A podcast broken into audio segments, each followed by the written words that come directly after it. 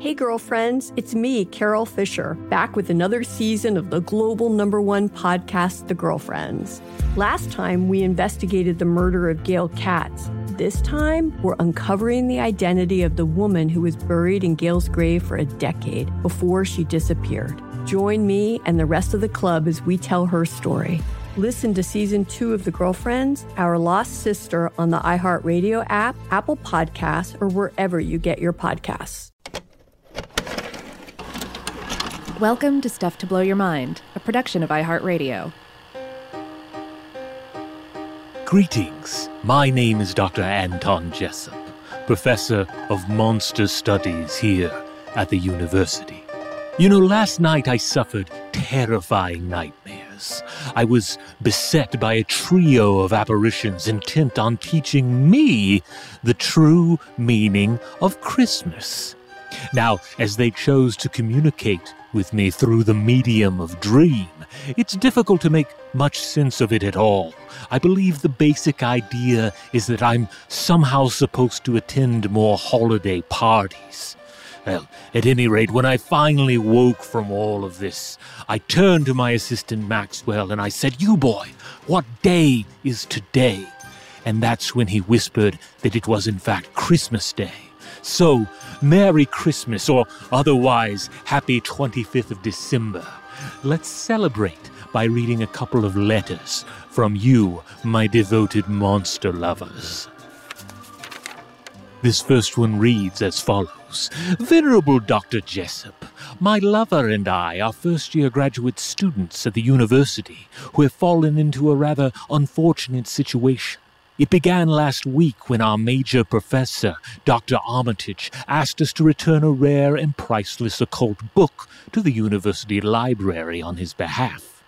Eager to please such a distinguished personage, we of course immediately brought the irreplaceable tome back to our apartment and began chanting key passages aloud. It might have been that in our inexperience we mispronounced a few pivotal words, or it might have been our non traditional choice of occult pinky rings. In hindsight, the custom made smiling poop emoji symbols on the rings might have functioned suboptimally here. Regardless of the cause, the ritual that was supposed to open a vast subterranean portal to infinite sanity shredding realms only partially worked. Our apartment building, with all of its denizens, plunged downward into the labyrinthine depths beneath our sleepy New England neighborhood and became stuck in what mundane minds would call the sewers. And now we, along with our neighbors, find that our newly subsurface building has a vexatious infestation of the chuds. Making matters even worse, Dr. Armitage has begun emailing inquiries about the location of his book. The university library has been leaving threatening voicemails about late fees, and we are growing weary of our neighbors' complaints about the toxic waste riddled creatures that frequently attempt to consume their precious human flesh. Dr. Jessup, is there a way to extricate ourselves from this quagmire?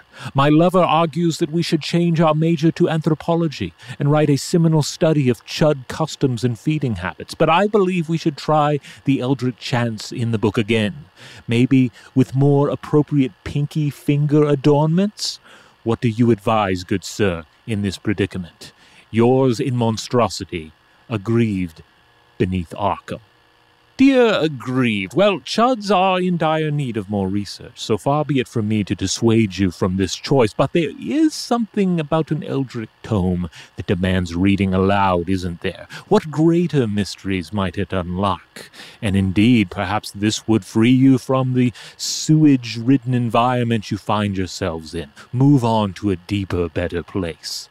So I would argue to press on. What's the worst that could happen? This next one comes to us from Gregwood. Gregwood writes Dear Dr. Jessup, I am the father of three perfect children, and I have an interesting holiday problem. My children are simply too good. Santa Claus, it would seem, is not only real, but his gifts are directly proportional to good behavior after all. And my children, again, are perfect. As such, each year Santa brings an unsustainable amount of goods to our house, and we simply cannot structurally bear it any longer. How might I stop Santa Claus from coming? I realize that poor behavior on the part of my children would easily solve the problem, but there must be another way. I'm willing to try anything. Sincerely, Gregwood. Well, Gregwood, you have quite a problem on your hands. Santa Claus, you see, cannot be kept out if it is his intent to gain entry. He can squeeze through the smallest crack. He possesses multiple magical items, including the flower to disappear. I'm afraid the easiest solution may simply be to inspire worse behavior in your children, perhaps via video games or cartoons. You know, the whole situation could actually be lucrative. During the Gilded Age, many an ambitious robber baron made a hefty fortune by inspiring terrible behavior in their children and then profiting off the massive coal dumps that Santa left in their stockings. As such, you might well consider it an investment. And now, gentle listeners, we are already out of time. After all, it is Christmas Day. We must turn off this podcast. We must enjoy the holiday as we see fit. I hope yours is monstrously good. End transmission. Hey, this is Robert. Thanks again to Anton Jessup for filling in for us on this special edition of Listener Mail. Joe and I will be back next week to read the usual Listener mails, but you can also send us stuff you want forwarded on to Dr. Jessup. Thanks as always to the excellent JJ Posway for producing the show, and you can reach us at contact at stufftoblowyourmind.com. Stuff to Blow Your Mind is a production of iHeartRadio. For more podcasts from iHeartRadio, visit the iHeartRadio app, Apple Podcasts, or wherever you listen to your favorite shows. Today's episode is brought to you by Visible. The future of wireless is here, and it's transparent. Switch to Visible, the wireless company that makes wireless visible. Get a one line plan with unlimited 5G data powered by Verizon, just $25 a month, every month, taxes and fees included. No hidden fees, no surprises, no, really. What are you waiting for? Get with the times and switch to Visible at visible.com. Monthly rate on the Visible plan for data management practices and additional terms, visit visible.com.